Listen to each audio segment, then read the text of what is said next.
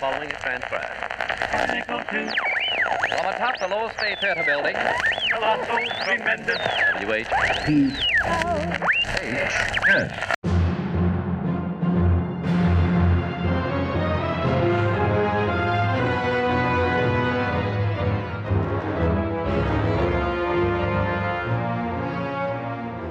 Tales of intrigue, adventure, and the mysterious occult that will stir your imagination and make your very blood run cold.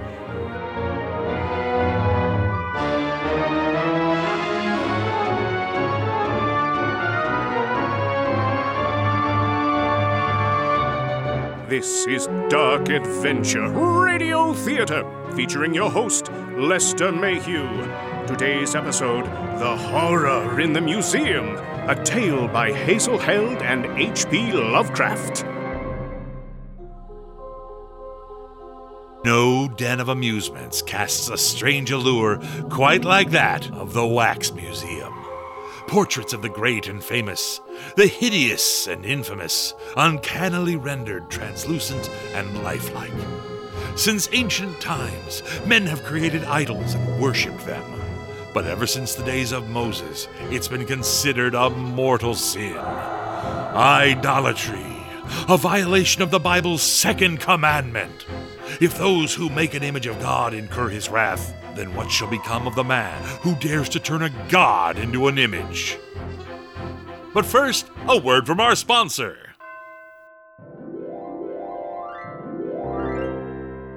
We have all met her. She can be found everywhere in America, in the big cities, the little villages, or out on the farm.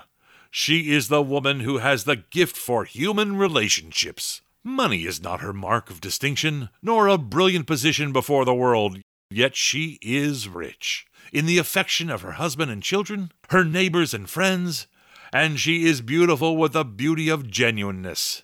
That is why she is always on the alert for the new thing, the best thing that will contribute to the comfort and pleasure of all. And she knows that no material element in the home is as essential to good temper, cheerfulness, and good health as an attractive table. Dining with her is a lesson in the fitness of things. The flowers, the conversation, the food, all are parts of a harmonious whole. As she is the mistress of the art of life, each meal, however simple, is one of her masterpieces because it is different. These are the critical women for whom Bon Voyage salad dressing was developed. We are indebted to them for many ideas and suggestions that we can never repay, and which have helped place Bon Voyage in over a million homes. Bon Voyage. Set sail for your glamorous adventure in salad. And now, Dark Adventure Radio Theater presents The Horror in the Museum.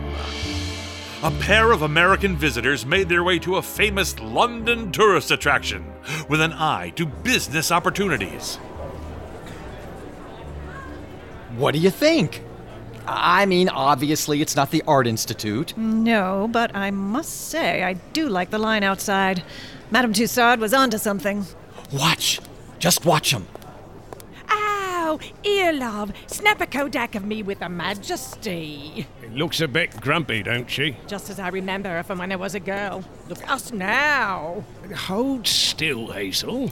Ow! It's Jack Dempsey. Come on, Humphrey. I want a picture with him. All right, keep your wig on. See? They snap a photograph of themselves and run off to the next one, imagining themselves hobnobbing with the powerful and famous. Did you see the line to get into the Chamber of Horrors? Yes, of course. But that's just because it appeals to the prurient interests. Putting murder weapons on display is not art. No, but no one ever went broke catering to the baser instincts of the public either. True. But what I'm after is authentic artistry. It has to engage. I mean, it's hard to get excited by this Queen Victoria. There's no drama in that face, no life. She looks like a potato. Still, the crowds do come to admire, don't they? If they can't be celebrities, they aspire to be near them. But imagine a museum where the figures seem to come alive, where you'd think they might reach out and touch you at any moment. Holy cow, come here! Take a look at this one. Now, this is what I'm talking about. This is what I want for my museum. Yes, certainly a higher caliber of work. Who's it supposed to be? Dr. John Dee. Huh. Maybe he's only famous in England. He was an astrologer and a kind of wizard in the days of Elizabeth I. Look at those eyes. Now they have the spark of life. It's like he's looking at us, not the other way around. And that knowing smile. This is the man who understands secrets. That gaze does make one feel uncomfortable, doesn't it? Who made it? I don't know. None of them credit the artists. Ah, hold on. Let's ask this guard. Pardon me, young man. Yes, ma'am? Who actually sculpts all these waxworks anyway? Ah, well, the oldest ones were made by Madame Tussaud herself, almost a hundred years ago now. And the museum staff has the finest sculptors in the world. What about this one? D. Do you know who sculpted it? Oh, uh, that's one of Roger's. He's no longer on our staff. Really? Why is that? He seems to be quite talented. I'm not really supposed to talk about. We'll make it worth your while. Oh, w- well, uh. Allow me to introduce myself. Stephen Jones, exhibition impresario, Chicago, Illinois. Impresario? A promoter of entertainments and diversions, Mr. Jennings, sir. Eleanor Patterson. I'm Mr. Jones, principal investor and financier. Ah, right, congratulations. Uh, uh, when's the happy day? Uh, no, no, not fiancé. Financier. I handle the finances. For your troubles, sir? Five pounds? Bless you, Mum. Tell us about this Rogers. Well, he, he- he's a queer kind of genius, no doubt. Made some of our best figures, but they dismissed him all the same. There were, uh, rumours. Rumors? What do you mean? Some said he was barking mad. I heard some tell that he had some ideas about religion that was, uh, well, uh, I don't know. He, he, he didn't get on, that's all. he he started up his own place, full of his own kind of pieces, they say. A bit, uh, different to what we have here. How so? Some of the works might not be suitable for the general public. And where might that be? His place. Southwark, sir. But it is not a respectable neighbourhood for visitors, you understand. Oh, that's quite all right. We're not respectable, we're Americans. Well, mind yourself if you go across that river, Mum. This place, it, it, it's down in a basement. It's not a proper museum at all, if you ask me. By following the guard's reluctant directions, the two found their way to a rather grim edifice, not far from Blackfriars Bridge. Soon they had their tickets and set about exploring the displays. I hope this isn't what you have in mind. It's dreary. Oh, and that smell. Hardly any customers about either. Oh, we could fix that. But look at his work. Classically inspired. Gorgons. Oh, chimeras. Oh, the Cyclops. Even his monstrosities look more lifelike than the human figures at Tussaud's. I can't deny there's something arresting about his work. Sounds like there's something juicy in that curtained off section over there. She'll be having nightmares for weeks. I am sorry for your daughter's distress, sir. But as the sign very clearly says, admittance to this section is restricted to adults only. But that's just a bit of an old card, isn't it? I was ought to know you meant it. We mean everything we say, sir. Do mind the steps on your way out. I'll be telling my friends. Believe you me. Please do. Hello, uh, Mr. I am Orabona, the manager of Rogers Wax Museum. Please ignore that outburst, sir and madam. Ha- have you seen our Hall of History? Come, look upon Cleopatra and the asp. You'll swear they draw breath. I'd rather like to take a look behind the curtain. Oh, madam, I must warn you, as you have seen, it is not for the faint of heart. Neither am I. We'd very much like to see it. Lead on, sir. You have traveled far to be here, I think. Yes. You too, unless I'm much mistaken. Ah, yes. Mr. Rogers' work is most compelling.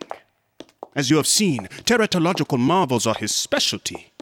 In this section, he abandons Greek monsters in favor of, well, the sorts of myths that are only whispered of.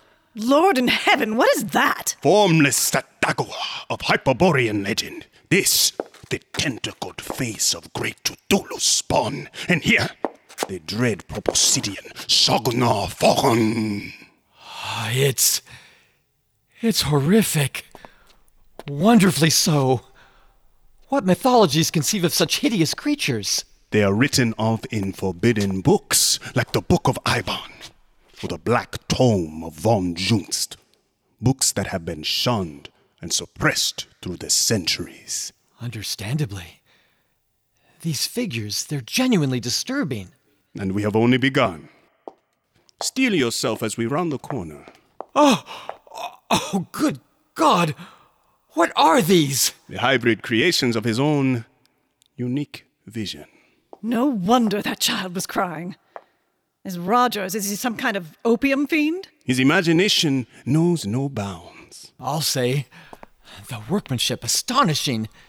The way you've done the lighting, very clever. Your presentation here is revolutionary. You are most kind. I have to meet him. This Rogers, is he in? I'd like to discuss a business proposition with him. Business? I'm making plans to open a museum of my own back in the States, and I'd very much like to come to an arrangement with him. I see. I'm afraid Mr. Rogers is not available at this time, but I will be glad to give him your card, Mr. Uh, Jones, Stephen Jones. My colleague, Mrs. Patterson, and I have rooms at the Savoy. We'll look forward to hearing from him. As they waited for a response from Rogers, Mrs. Patterson used her influence to reach out to a reporter at The Times. So you write for the Chicago Tribune? I'm one of the owners, actually, and the Daily News in New York. Ink practically runs through my veins. I wired our international editor for the name of the best reporter in London, and he wired back Richard Carey. Thank you for seeing us. Certainly, ma'am. Uh, the pleasure's all mine. Oh, aren't you a dear? May I introduce my business partner, Stephen Jones? How do you do? Uh, and what business are you engaged in? Attractions is the name of my game. I'm here scouting the world's finest acts and amusements to bring them back to the good people of Chicago. And I'm the money. My business interests are diverse. I see. Well, well, that would explain your interest in George Rogers. He's a curious bloke, to be sure. He keeps well out of the public eye, considering who he is. Why?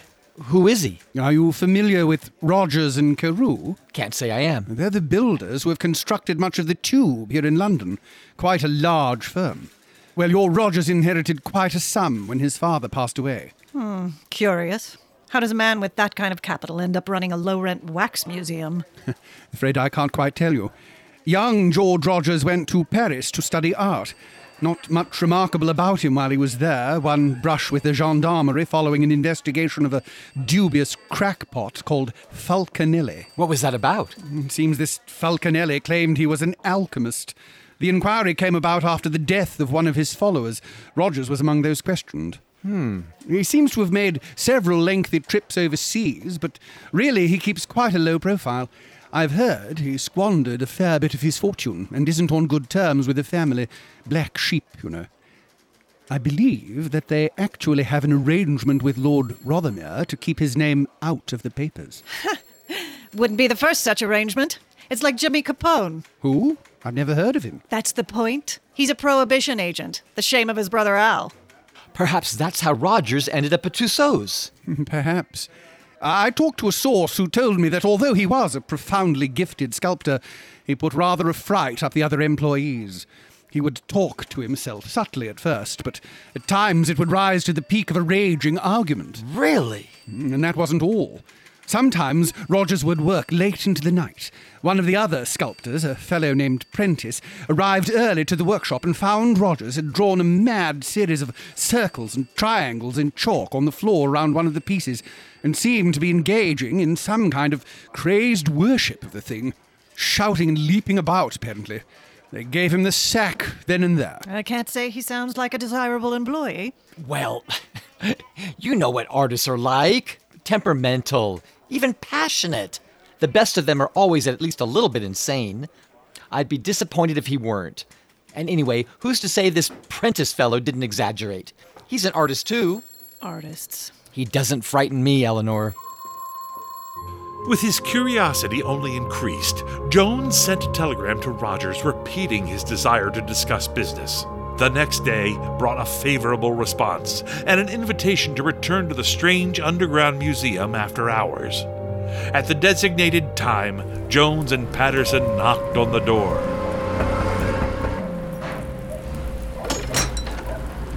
Ah, Mr. Orabona, was it? Mm. May we come in? Of course. You're expected. Wonderful. I'm looking forward to meeting Rogers. He's here, I trust. He is in his workshop. Let me take you there. Mrs. Patterson. Yes, thank you. I have worked closely with Mr. Rogers for years now, and if I may be so forward, I urge you to approach your subject delicately. Excuse me? Mr. Rogers is a sensitive man, a true artist. He does not possess the American sense of business. He may be more receptive to your offer if it grows out of conversation naturally. Oh, I see. So you want him to work with us, Orabona? You are perceptive, madam. I want what is best for his great work. Well, wonderful. That's what we all want. I'll tread lightly, Orabona. Smooth as silk. Mr. Rogers, your visitors are here. Are you ready for them? Yes. Come in. Mr. Jones, do come in. Mrs. Patterson, you're welcome. Ain't you a pretty thing? Charmed, I'm sure. The stunned Americans found themselves in an evil looking crypt, lighted dimly by dusty horizontal windows in the brick wall, on a level with a hidden courtyard. Waxen arms, legs, heads, and torsos lay in grotesque array on various benches, while on high tiers of shelves, matted wigs, ravenous looking teeth, and glassy, staring eyes were indiscriminately scattered. How ghastly. What's that, madam? Uh, your workshop.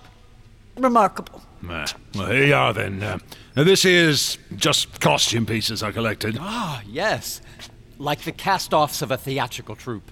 Over here, this is uh, where I keep brushes and paints and all that, and this is a hair section, all, all different kinds. Wigs for the human forms, but samples of uh, fur and other things for. Ah, you get the gist. I do, yes. Some people find my collection of arms and legs there disturbing. oh. No. No, I'm not squeamish in the least. Oh, well, that there's the melting furnace, and them's just cakes of wax that have yet to be melted down. I can melt them in that pot there, and then I can pour out the hot wax through that spout. Hey, hey, mind yourself, Mum. It's harder than Hades. I can feel it from here. I rig this up balanced so I can do a pour with just one hand. Ingenious. What do you keep in there? Where? The door, with a big padlock? Storeroom. Really? The symbol there on the door, like one of those alchemists. My, ain't you curious? As what's known as an. It is a tribal symbol from Africa. I drew it myself. It means storeroom. Keep out. Ah. Ah. And this other door must lead up to. Goes up to the courtyard and back, that does. Well, Mr. Rogers, I really must thank you for taking the time to show us your workshop. Your creations, truly, they are the very zenith of the macabre. I am a true admirer of your artistry, your imagination. Some of your pieces, they leave me speechless. I'm surprised you don't have lines stretching down the block. Uh, very kind of you. Not everyone has an appreciation for works that are more challenging. Tall, lean, and rather unkempt, Rogers examined his visitors through large black eyes, which gazed combustively from a pallid and stubble covered face. As they listened patiently, the artist began to reveal more of his secrets. And so I says to him, with a god like that, you're gonna need a bigger monastery. well, it's just a joke, sir. Oh, no, no. I get it. Amusing. Now, this was in India? Tibet. High up in the Himalaya mountains. Good heavens. What brought you there? I went to a monastery where they do unusual things with the dead. If you don't mind my saying, Mum. No, no. Do go on. But that weren't all. I had a jaunt out to the lost city of Pillars in the deserts of Arabia. I took a boat up the Amazon through the darkest jungles of Brazil. I drove sled dogs to the foot of a great frozen mountain in Alaska. I- I've been to the South Seas and seen the great stone ruins of Nan Madol. My God, man, the tales you could tell of such places. We should put you on a lecture tour. you should write a book. A book? I think not, sir. My sculptures, they're the only book I care to write. Now, the books I read, that's another story altogether. What do you mean? Ah, there's certain very rare books which hold certain very rare knowledge. You mean grimoires? Books of ceremonial magic? Oh, that and more. A friend showed me such a book when I lived in Paris. It's in a restricted collection at the Bibliothèque Nationale. One of only three known copies in the world. Perhaps this is a bit. Ah, there's worse, monstrous, pre-human writings like the Pnakotic Fragments, the Dhol Chants. They come from non-human Leng. And of course, there's terrors revealed in the... no. No, no, no, no, no, no. Orabona's right. I said enough. No, go on, man. It grows late, friends. Allow me to summon a taxi to return you to your hotel. Oh, but I really want Stephen, to. we mustn't wear out our welcome. Yes, Orabona's right. I really must return to my work. Perhaps we could continue our conversation. We'll speak more another time. Go. Orabona, you are going to uh, summon something for them. Yes, sir. Please, come with me. Jones was eager for an opportunity to continue the conversation, hopefully without Orabona or Mrs. Patterson. Two days later, he returned alone to the museum just before closing time.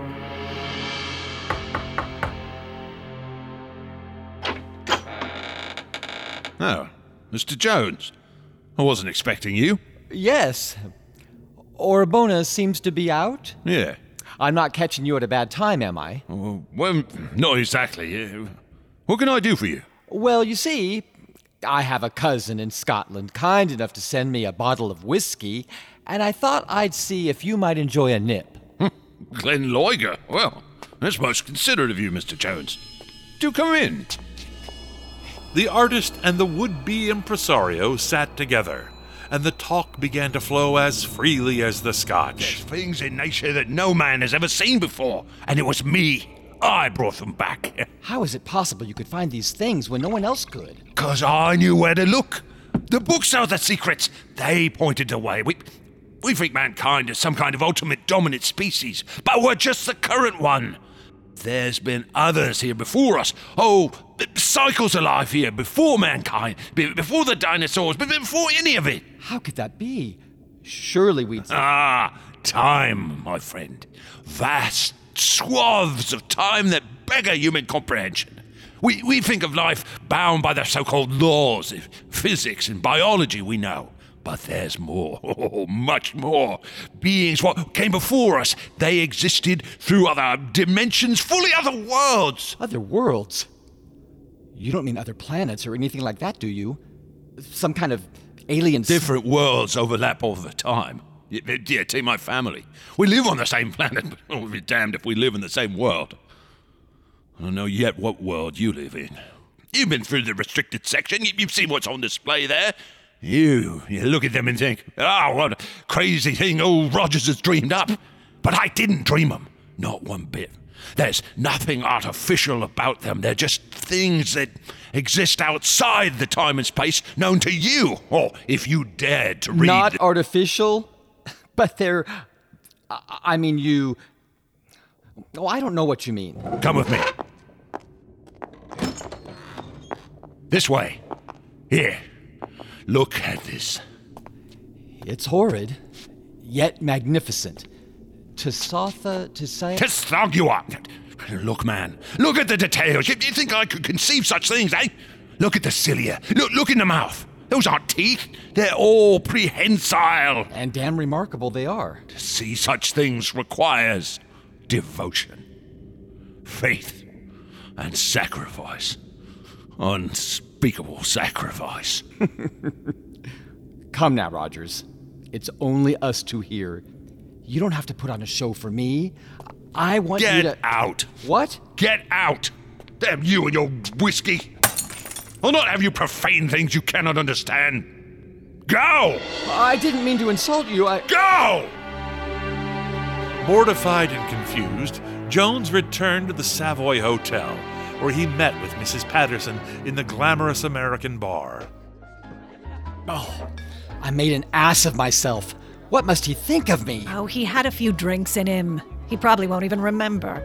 And if he does, well, he seems terribly temperamental anyway. There are other artists. No, no, there aren't. Not like him. I don't know how to explain it.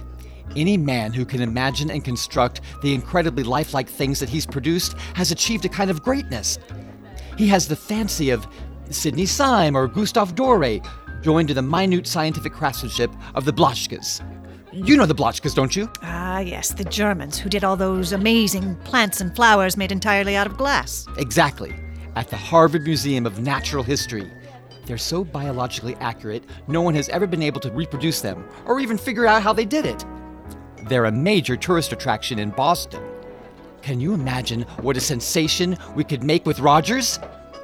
We could open a museum of unnatural history. Now, let's not get carried away. I have no interest in competing with Stanley Field. The only thing worse than an artist is an egghead. We need to please the crowds. What about roller coasters? I hear they're taking out the old Gravity Pleasure Road at Coney Island and replacing it with a new one they call the Cyclone. Something like that in Chicago? No, no, no, no, no. With Rogers, we could make a museum like no other. Forget the field. It would be a specialty art museum to rival anything in Boston or New York. Think of it. Why should Gardner and Guggenheim and Nicholas Roerich have all the fun? Well, I suppose. Rogers could be just the beginning. Oh, and I impugned his integrity. I've got to make things right. Oh, Stephen. Are you sure? Yes, he's the one we need. I've got to act like I understand him, even if I don't. I've got to get him back. Oh, help me, won't you? He liked you. The next afternoon, Jones and Patterson returned to Rogers' basement exhibition. They were greeted by the enigmatic Orabona. Mrs. Patterson, Mr. Jones. I understand you were here last night to speak with my employer. Yes, and I'm afraid it didn't go terribly well. I know. He seemed very agitated this morning. Oh, I was afraid of that. I didn't mean to cause any trouble. Mr. Orabona, we truly believe that we could provide an opportunity that could be tremendously beneficial to Mr. Rogers. And you as well. No offense, but I haven't seen a lot of paying customers in here. I will do what I can. But the situation is complicated. Strictly between us. Mr. Rogers has stretched his resources to their uttermost in the pursuit of his work. He is under tremendous pressure. We might be able to put more resources at his disposal. You are most kind. I too wish to help him. You must understand, to the casual visitor off the street, this place may seem to be a museum. But to Mr. Rogers, it is a temple. To maintain it requires money, yes, but it requires more than money. More than money. We want to help him in any way we can. I think he's. Good Lord, what is that? It sounds like it came from the workroom. W- was that Rogers? He might be hurt or. No, Mr. Jones, Mr. Rogers is out.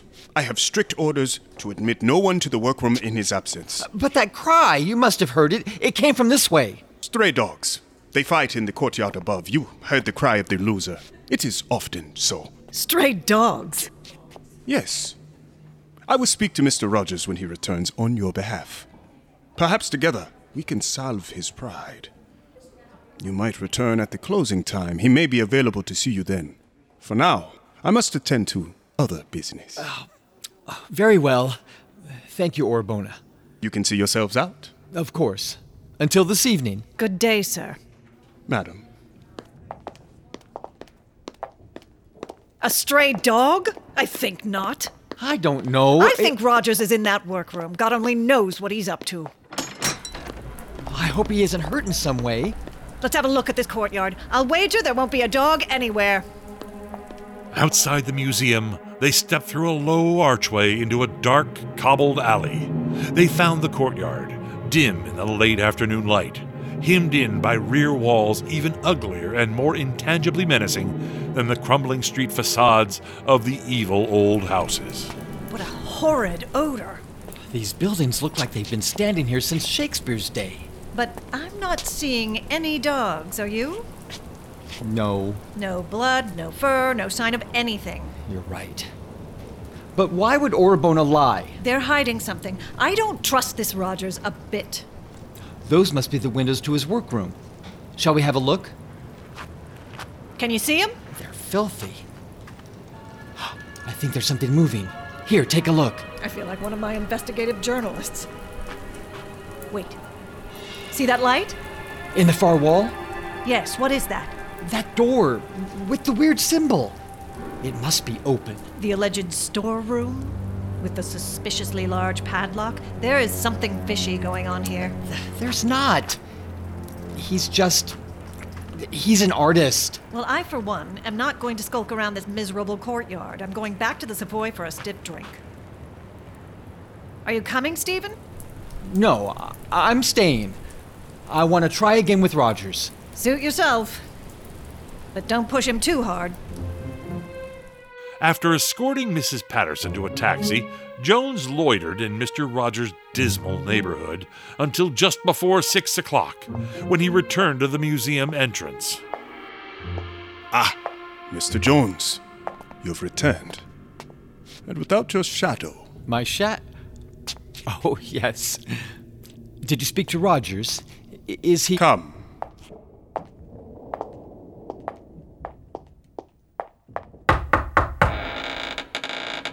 Mr. Jones, to see you, sir. Jones? yes. Come in, come in. Uh, that'll be all, Orabona. You can lock up for the night. Very good, sir. Good night. Thank you for admitting me. After our last Ah, conversation. it's forgotten. Nothing in the grand scheme of things, is it? No, certainly not. I am a passionate man, I'll admit that. I can't abide those who discount the profound metaphysical origins that lie behind my work. I meant no disrespect. No, of course not. You seem in good spirits today. I am. Yes, I am. Working on something new. Something, well, quite extraordinary. Is it there? Uh, under that burlap? What? No, I, what should you ask? You keep glancing at it. I thought perhaps. Did I tell you of my travels to Indochina? It was among the Tcho-Tchos I first saw the Pnakotic fragments. You know them? No, I can't say that. A visionary monk called Sukutra Sama left his order and went off and lived in a cave. He built a great fire in the cave with certain herbs and plants that grew in the jungle, and by chanting and breathing the smoke, he achieved a heightened state of consciousness. It's said the gods themselves dictated the text of the Pnakotic fragments to him, and it tells of the land of Lomar and of life before the advent of mankind in the world. The revelations made to him were many and shocking. Fascinating. And you. You saw these fragments of his? Indeed, I did. Where? How did you? Ah, well, it wasn't easy, I can tell you that. And it cost me in more ways than one. Still, the revelations from the ninth book intrigued me. A monk living his whole life within a hundred miles of the Mekong River, writing about the great gods imprisoned in the ice. Curious, don't you think? Perhaps folklore. Tales of the Himalaya handed down over centuries. That's a possibility. But there are others, more exciting ones than that. The monk described the stars and planets in very specific ways. My own series of astronomical calculations revealed the location of the temple of this frozen god. But of course, that's all just an intellectual exercise, isn't it? Yes, but. No. no. You set out to find it, didn't you? Indeed, sir. And where was this place? Alaska. Up the Noatak from Fort Morton. you jest. Do I sound like a man who's jesting? Me and Orabona set sail for Anchorage, and there we hired some hardy miners, uh, acquired provisions, and chartered a boat to take us round the western coast. In Kotzebue, the natives would have nothing to do with us, so we hired a pair of washed out Klondike prospectors to serve as guides. These Canadians, they were to lead our team up the frozen river using sledges pulled by dogs. Orabona and I rode as passengers with the prospectors, and the sleds moved swiftly over the snow of the frozen river. But as we neared our destination, the guys lost their nerve.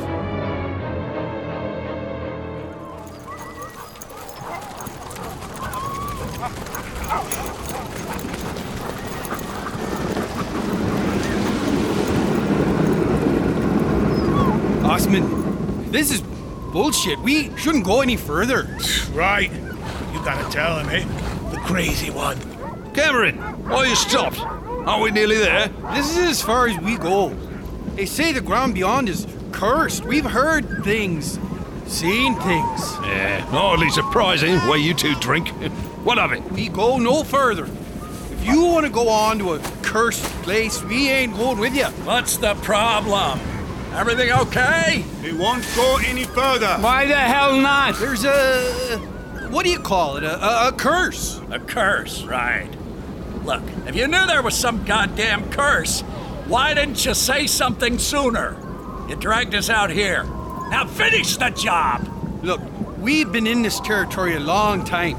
Years now. Yeah, and, and, and there's legends. Why do you think that none of the Inupiat or other local natives would help you? Oh, I suppose you're gonna tell me. I could tell you a couple reasons, yeah? This place you're going to is fucking doomed. Osman and me, we turn back here. If they had the slightest idea what this place really is, they'd have run off into the snow a hundred miles ago. Damn you! I hired you to guide us, and you're bloody well gonna guide us! I seen you looking at your creepy little notes. You'll find your way, but we go no further. Oh, oh, it's mutiny then, huh? Well, very well. You'll stay here and freeze to death. And get off that sled! Get off, I say! Take off, you limey bastard. These sleds and everything on them is mine. Now get off! Oh, yeah? You think you can make me, eh? Huh? Come on. That's enough. All right, Rogers. It's your party. You know how to get where we're going? Yes, Mr. Brophy, I do. It's not much further. Right. And you two worthless cowards can beat it. Come on, Osman. Hey, not with my tackle, they don't. Right. Kelso, Sterling, unload the supplies from that sled into this one. And who's gonna drive it, eh? I will drive it. Though the dogs bite my hands and the frost bites my feet. He can ride in the empty sled with you. Put four of your dogs on this sled. Do it! You'll have to manage with four. And consider yourselves lucky. Thank you, Brophy. Come on. Come on, Jocko. You don't have to go with them. You come back with us. Come on. You know, we won't come back for you. No one will come for you here. We don't need you anymore, Cameron. Be off. Good luck. You'll need it. Yeah, let's go. It's not far now, man. Let's move on.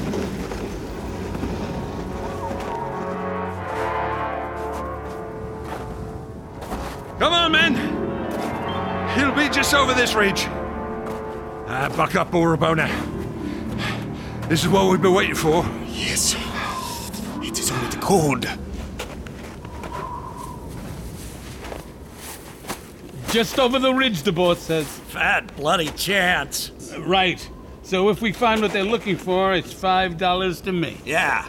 And five for me if it's nothing but snow and ice and. That's Orabona! Come on, men! What the hell? It's like you owe me a fiver, pal. Just as I knew we would, we discovered the great Cyclopean ruins, acres of them. There was less left than we had hoped for, but after three million years, what could one expect? Gosh. Those. I mean, they look like foundations for buildings? Yes, yes, they are. They were. But how? Who? And those huge steps. They just go down into the ice? What, what do they go down to, boss? That's what we come to see. The ice. It completely blocks the opening. That's where Mr. Brophy and his men come in. You miners should be able to make short work of some ice, shouldn't you? Wally? Two sticks of dynamite ought to do it, don't you think? oh, yes, sir.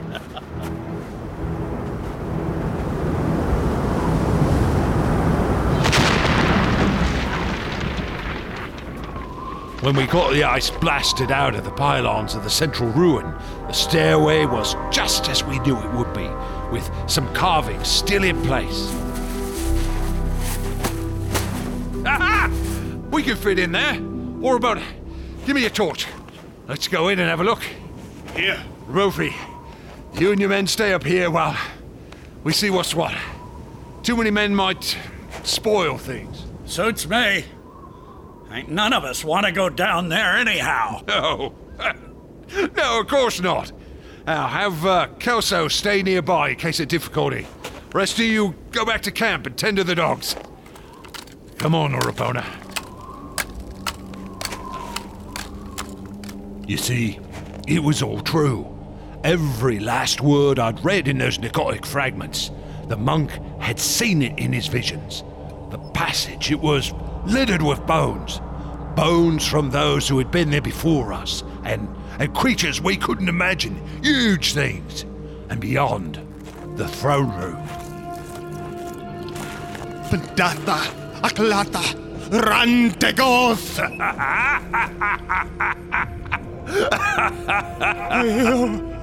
It was foretold that in the heart of the temple was a great throne room, and there it was before us. A throne carved of mammoth ivory, and, and even more astonishing, it was still seated upon the throne. It has waited throughout all time, not in death, but in eternal dream. It's unbelievable. But exactly as it was said to be. I shall slake its thirst. Give me your knife. No. Without nourishment, it cannot move. It will be much easier for us to move it if it cannot move itself. Yes. Yes, we'll wait. Once we're back in London. Yes. We brought supplies from the camp and built a box for the thing. Once it had been carefully crated, Orabona and I attempted to remove it from the temple, but were unable to get it up the ice choked steps on our own. It was heavy, and they were huge, not built for mere men. A promise of bonus pay brought the miners down below to help us get it out.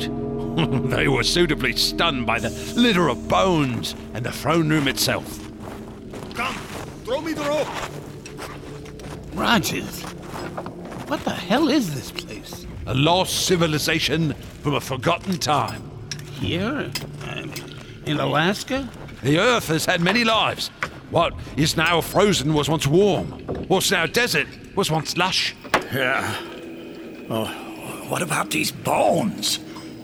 I mean, what the hell kind of thing had a jaw like this? Many types of beings have lived upon the Earth, most in long forgotten epics, eons before mankind. Yeah, but men built this throne room, right?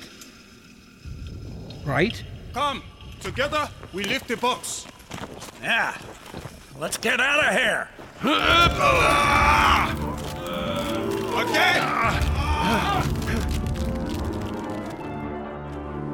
We made our way back with our treasure safely intact. But what was the treasure? What did you bring back? Is that what's under the burlap there? You want to see, don't you? That's the only way your sort can believe. All right, Finn. What do you make of these photographs, eh? Orabona with the sled dogs. Uh, there, those are the steps just after we blasted the opening. Well, um, these certainly do look real enough. You still doubt me? No. I- It's just in my business I've seen some very convincing theatrical sets in my day, and one does meet some charlatans who can fake. Here, here's a Kodak of the throne room. Ever seen anything like it? Look at this one. Look at the scale of the walls. Look at look at the vaulting. Ever seen anything like that? Look at the carving. eh? Look familiar? My God, it's the same symbol as your door there. But Orabona said it was. yes, Orabona's been a faithful servant to me, but he fears the truth. What happened when you brought the crate back to London? Yeah, I'll admit I was nervous. Frightfully nervous. Or a Orabona, he was nearly terrified. Why was that? I've brought many things back from my travels, but this was the first time I'd ever brought anything back alive. Oh. I intended to nourish it with sacrifice, for it is a god. Alive. And a god. Well, now that makes you uneasy, don't it? I've been trying different rites and sacrifices. Orabona's been no help whatever. No, wh- why's that? He was always against the idea of waking it. He hates it. He's afraid of what it will come to mean. he took to carrying a pistol, as if that was protection against it. I see. No, you don't. He wanted me to kill it and make an effigy of it, but that's not what's going to happen. I'm coming out on top in spite of cowards like Orabona and sniggering skeptics like you. I don't mean to be. Yes, you do. You still don't understand. But I've chanted the rites and made my sacrifices. And last week, the transition came. The sacrifice was received and enjoyed. All right, Rogers. I. You want to see what's under the burlap, don't you? Orabona told me you heard a dog screaming round here this afternoon. Yes. Well, I heard something. Do you know what it meant? I. Have a look at this. My god! What? What? What is that? Jones's mind could barely make sense of what lay before him on the table. It seemed to have been a once living thing, somehow flattened and wrung into a limp, broken boned heap of grotesqueness. After a moment, Jones realized what it must be. It was what was left of a dog, perhaps of considerable size and whitish color. Most of the hair was burned off as if by some pungent acid, and the exposed, bloodless skin was riddled with innumerable circular wounds or incisions. The form of torture necessary to cause such results was past imagining. You damned sadist! You do a thing like this and dare to speak to a decent man? I didn't do this, you fool. Now, I suppose it looks awful from your limited human standpoint, but I'm beyond that now. It's a sacrifice. I gave the dog to it. This is the result of its work, not mine. It needed nourishment and took it in its own way. Do you want to see it? What do you mean? Relax, man. It's just the last photograph. Look at it. Look closely. You've outdone yourself. It's a nightmare. Truly, this is infernal genius. The sensation this would cause, the public would run screaming. The thing in the picture appeared to be squatting on the monstrously carved throne seen in the other curious photograph. And even so, it towered to almost twice the height of Orabona, who was visible beside it. It had an almost globular torso, with six long, sinuous limbs terminating in crab like claws. From the upper end, a subsidiary globe bulged forward, bubble like, its triangle of three staring fishy eyes, its foot long proboscis, and a distended lateral system like gills, suggesting that it was a head. Most of the body was covered with what at first appeared to be fur, but which on closer examination proved to be a dense growth of dark, slender tentacles or sucking filaments, each tipped with a mouth, suggesting the head of an asp. On the head and below the proboscis, the tentacles tended to be longer and thicker and marked with spiral stripes. In what passed for its face, in that triangle of bulging fish eyes, Jones felt a blend of hate, greed, and sheer cruelty incomprehensible to mankind. Now you know what crushed the dog and sucked it dry with a million mouths. It needed nourishment. It will need more. It is a god, Jones, and I am the first priest of its latter day hierarchy. Ia Trantegoth! See here, Rogers. There are limits, you know. It's a great piece of work, truly extraordinary. But I fear it's getting the better of you. No more. Let Orabona break it up and try to forget about it. And let me tear this beastly picture up, too. You will not, idiot. You still think it's all a fraud? You still think I made it, eh? Sat down with some tools and brushes and rendered that? You think my greatest figures are nothing but lifeless wax? Rogers. You'll know. I've got proof, you clod. Proof? Show me. Hmm. No. Not just now, for it is resting after the sacrifice. Later. Oh, yes. Then you'll understand its power. Very well, Rogers. Another time then. I must be going now, but I'll call around tomorrow afternoon. Think my advice over and see if it doesn't sound sensible. Ask Orabona what he thinks too. Must be going now, eh? Afraid after all. Afraid for all your bold talk. you say they're only wax, and yet you run away when I begin to prove they aren't.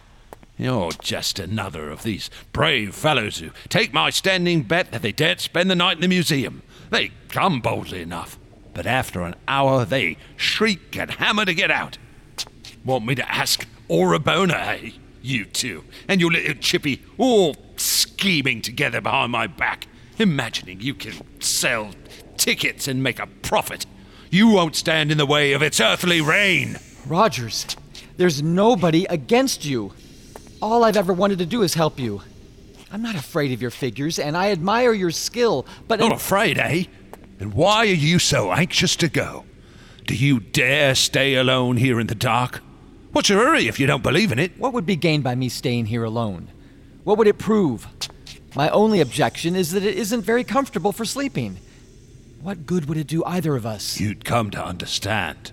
Truly understand. See here, Rogers. Suppose I do stay.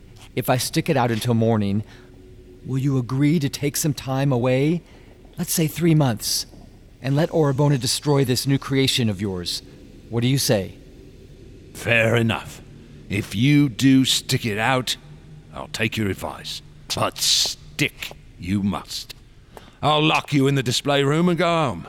In the morning, I'll come down ahead of Orabona. He comes in half an hour before the rest. And see how you are. Very well. You're sure about this? Others have backed out, as you may yet do.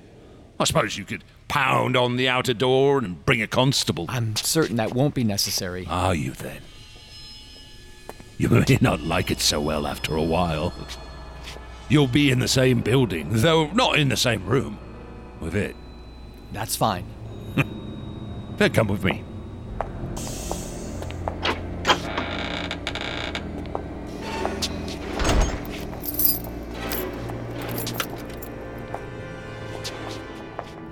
Well, here you are. What? Here? You don't want me to carry out my vigil in the restricted section? Oh, that won't be necessary. No last moment change of heart. All right then. I'll just uh, switch off the lights.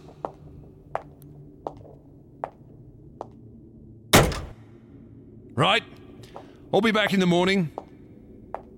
Good luck, Jones. Good night, Rogers.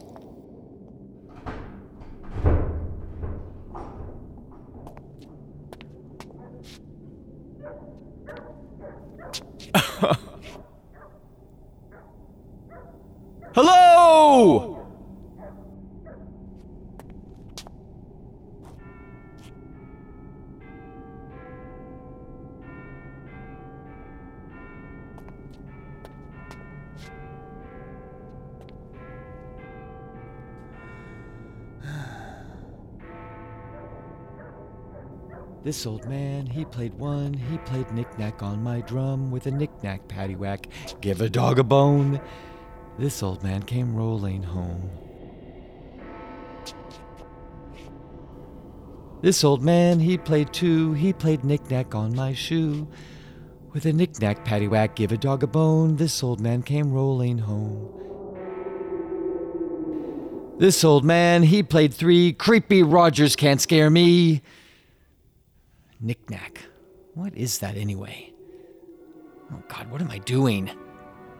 For hours, Jones was oppressed by the darkness. He tried to engage his mind and break up the unrelenting silence. He contemplated the darkness itself and the floating specks of light that his eyes insisted on seeing in the pitch. He felt strangely cold in the air that tasted of brine mixed with subterranean waters with the barest hint of ineffable mustiness. All the while, his mind went back to Roger's photo from Alaska. Perhaps the man had really been there, but the carved chamber and throne, that must have been some kind of stage scenery. And his sculpture, that flight of diseased fancy, it must be what he kept in that padlocked room. He tried to sleep and succeeded at least in dozing, but every time he nodded off, his ears played tricks on him. He thought he heard movement the creak of a guillotine. Now wide awake, he could hear them. Stealthy, plodding footsteps in the workroom beyond the closed and locked door. A key turned in the workroom door. He knew it couldn't be true, but the workroom door opened, and there were soft, shuffling footsteps. Who goes there? Who are you? What do you want? Halt! Who goes there? Shuffling toward him in the darkness was a gigantic, blasphemous form of a black thing, not wholly ape and not wholly insect. Its hide hung loosely upon its frame, and its rugose, dead eyed rudiment of a head swayed drunkenly from side to side. Its forepaws were extended with talons spread wide, and its whole body was taut with murderous malignity despite its utter lack of facial expression. Here, here, I am coming, O Rantikos, coming with the nourishment. Crush and train him, drink his stouts and grow strong. Rantikos, infinite and invincible, I am your slave and high priest. You are hungry, and I provide. I read the signs and have led you forth. I shall feed you with blood, and you shall feed me with power. Iya Shub-Niggurath, the goat with a thousand young. Jones recovered consciousness, and in an instant all the terrors of the night dropped from him like a discarded cloak, and he knew the very earthly and material peril he had to deal with. This was no monster of fable, but a dangerous madman. It was Rogers, dressed in some nightmare covering of his own insane designing, and about to make a frightful sacrifice to the devil god he had fashioned out of wax.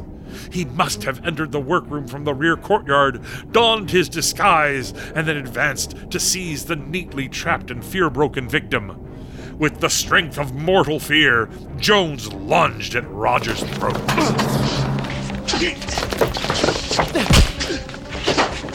That's quite enough, Rogers! It shall not be denied. you're, you're mad, Rogers! Rogers came at Jones savagely. In the tussle, Jones managed to pull the head off the bizarre costume Rogers was wearing. Take that! Trontigoth shall not be.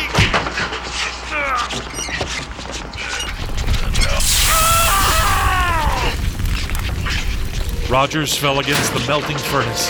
His face burned by the hot steel. Molten wax splattered out and spattered his head, matting the hair to his scalp and steaming into his left eye. Jones quickly pressed his advantage, pulling the howling artist away from the furnace and restraining him with belts and cords that were around the place.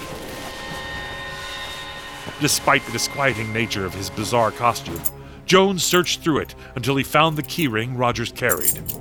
With the keys secured, Jones staggered around the walls until he found the switch box that turned on the lights. His own clothes had been torn to bits in the fight, and he grabbed wildly at odds and ends from the artist's costume pieces to make himself presentable so he could seek aid. He hurried to the door. Fool. Spawn of Noth-Yidik and effluvium of Cthulhu, son of the dogs that howl in the maelstrom of Azathoth. You would have been sacred and immortal. Now you are betraying it and its priest. Beware, for it is hungry. It would have been all Orabona, that, that damned treacherous dog, ready to turn against me and it. But I give you the first honor instead. Now you must both be for It is not gentle without its priest. Now see here. Here, here, vengeance is at hand. Do you know you would have been immortal? Look at the furnace. Why do you think I had the fire ready and burning? I would have done with you as I've done with other once living forms, eh? You who believed all my effigies were waxen would have become a waxen effigy yourself. The furnace was all ready when it had its fill and you were like that dog I showed you. I would have made your flattened, punctured fragments immortal. Wax would have done it. Haven't you said I'm a great artist? Wax in every pore, wax over every inch of you. oh, and ever after, the world would have looked at your mangled carcass and wondered how I ever imagined and made such a thing. Eh? And Orabona would have come next, and, and was after him. And thus would my waxen family have grown. Look, man, these things you've made, they're not real! Dog! I made effigies once, but now I've gone beyond that. My medium is now reality itself. Ah, I told you of the strange places I've been to, the, the strange things I brought back. Oh, coward! You could never face a dimensional shambler. That's whose hide I put on to scare you. Oh, the mere sight of it alive would kill you instantly with fright. Hee-yah! Hee-yah! It waits, hungry for the blood that is its life. You need help, Rogers. Hey, see here, Jones. If I let you go, will you let me go? It must be taken care of by its high priest. Orabona will be enough to keep it alive, and when he is finished, I will make his fragments immortal in wax for the world to see. It, it could have been you, but you have rejected the honor. I, I, I, I won't bother you again. Just let me go, and I can share with you the power that it will bring me. Yeah, yeah. Great is Rhan-Tegoth. Just let me go. Let me go. It is starving down there beyond that door. And if it dies, the old ones can never come back. Hey, hey, let me go. Good God, man! You'll dash your brains out against that door! Let me go. Was it ya? Was it ya? Yikana halbule. Rhan-Tegoth fatagane. Ne, ne, ne, Rhan-Tegoth. Run. What? What are you? Listen. Listen hard. It has heard me. And is coming. It's coming out of its tank. Oh, I dug it deep. It's amphibious, you know. You saw the gills in the picture, right? It can't stand up in there. Too tall. It has to sit. Or crouch. G- give me the keys. We must let it out and kneel down before it. Th- then we will go out and uh, find a dog, a cat, or, or, or someone else to nourish it. Rogers. It's just a sculpture. It's a wax. What's that? I told you. But surely. It can't be. At last, fool, you believe. At last, you know. You hear it, and it comes. Give me my keys, fool. We must do homage and serve it. Good God! That stench! No. No. No! No! It can't!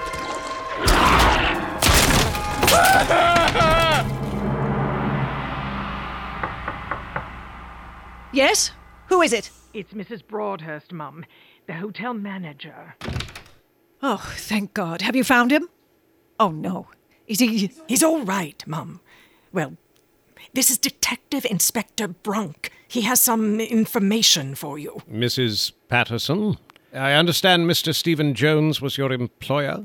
He was my business partner. What's happened? Yes, of course. Uh, we seem to have found him, Mum.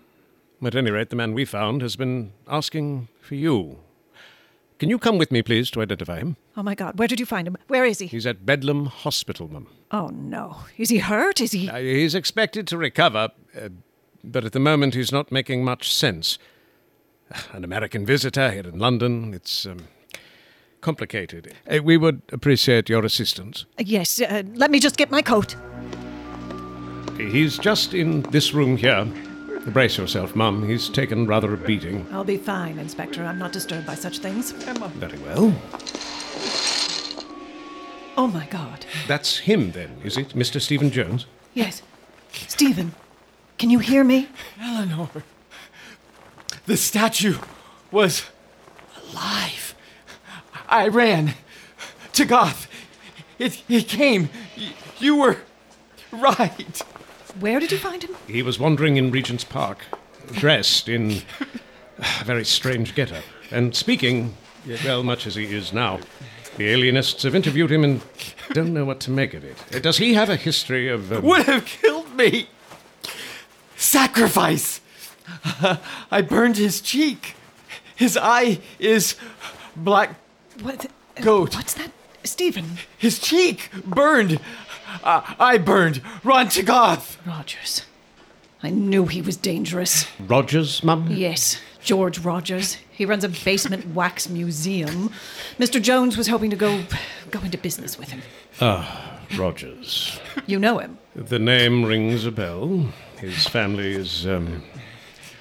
uh, well, we'll look into it, never you fear. But he- You've been very helpful. I'm sure the doctors will have paperwork for you to attend to. I'll get someone for you. Uh, did you want to sit with him for a moment? No, you mustn't. Don't worry. He can't get past Wait, wait. those restraints. Eleanor, not a sculptor at all. On second thought, madam, you don't want to have to hear all that. Come with me now. All lies.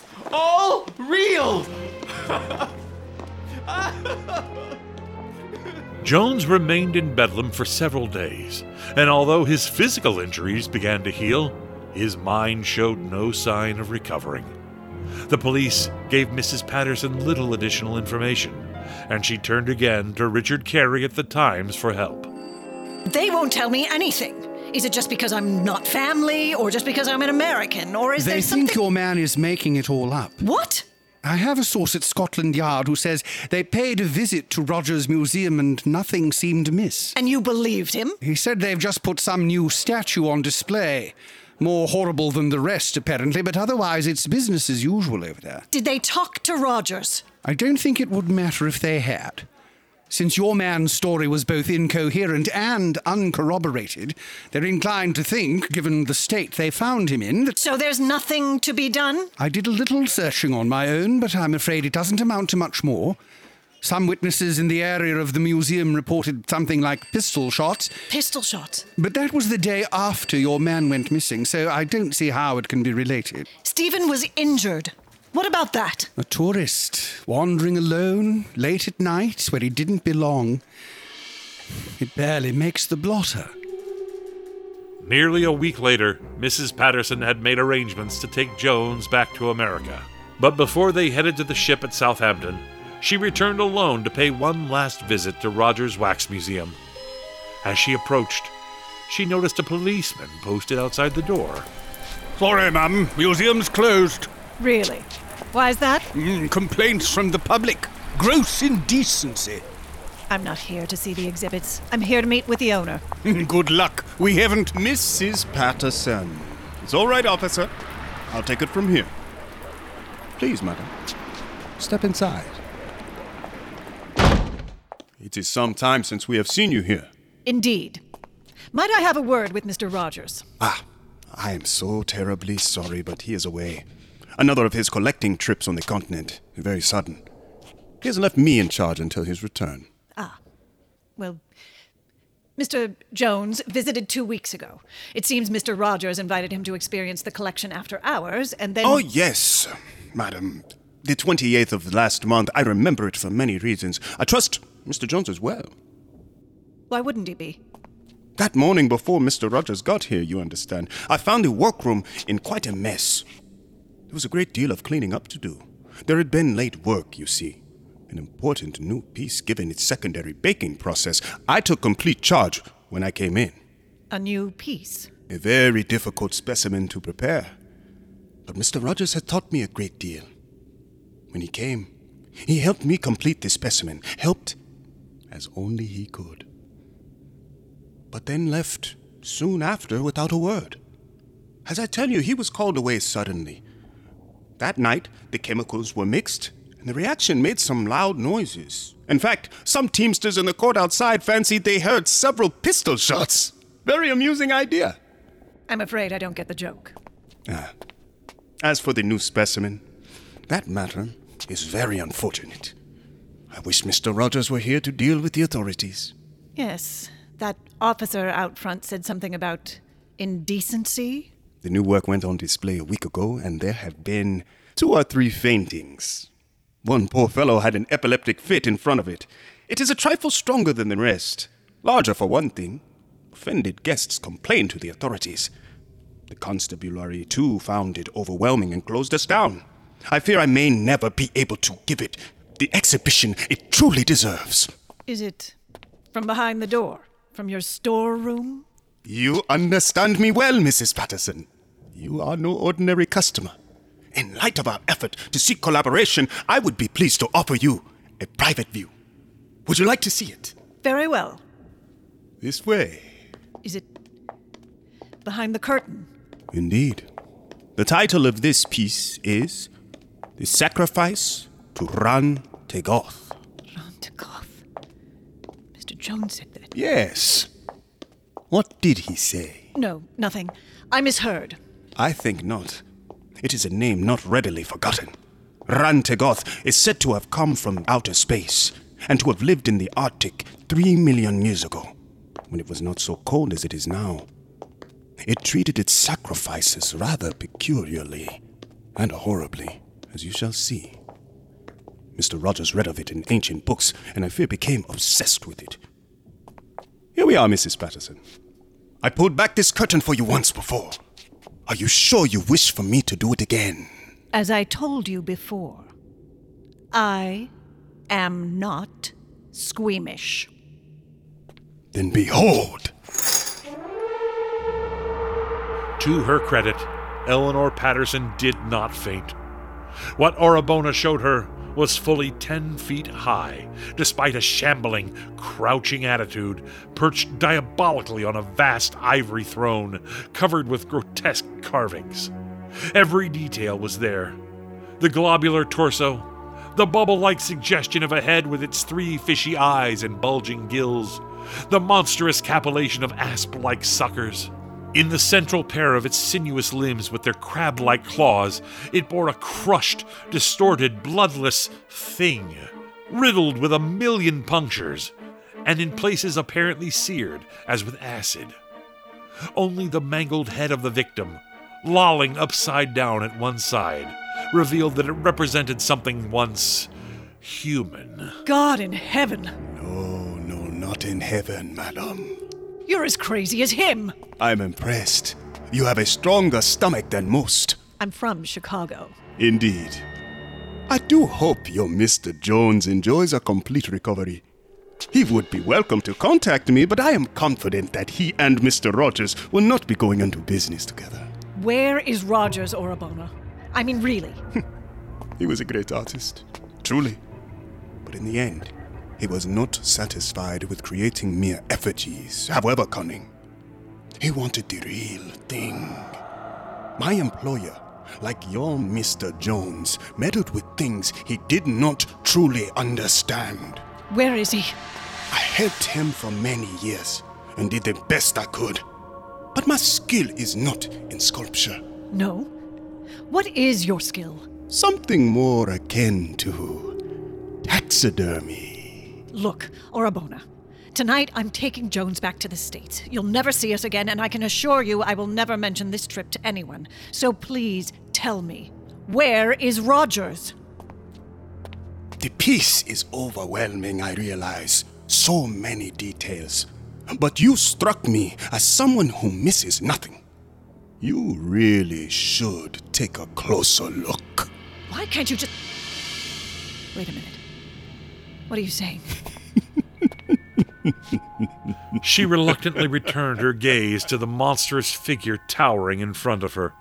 The more she looked at it, the more mysteriously it horrified her, until suddenly She realized exactly what it was.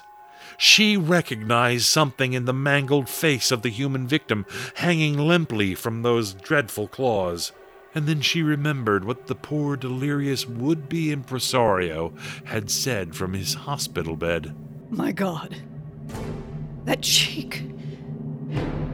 The burn. That eye. It's. It's him!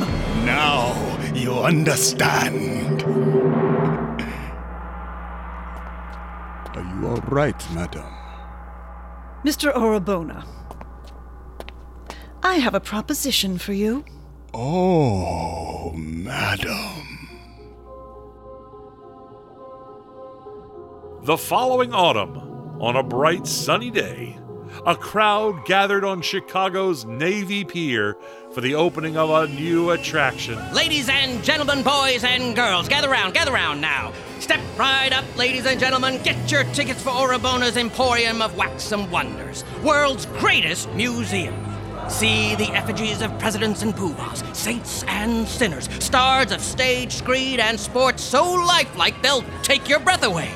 An extra nickel will get you admittance to Nightmare Alley, featuring monsters so terrifying they were outlawed in London, England. Do you dare to enter? No refunds will be given to those who faint or flee. Step right this way. You've been listening to The Horror in the Museum, brought to you by our sponsor, Bon Voyage Salad Dressing. Fine ingredients make a fine salad. Bon Voyage, the bottle reached for first by women who make salad an adventure in art. I'm Lester Mayhew. Until next week, this is Dark Adventure Radio Theater, reminding you to never go anywhere alone. If it looks bad, don't look, and save the last bullet for yourself.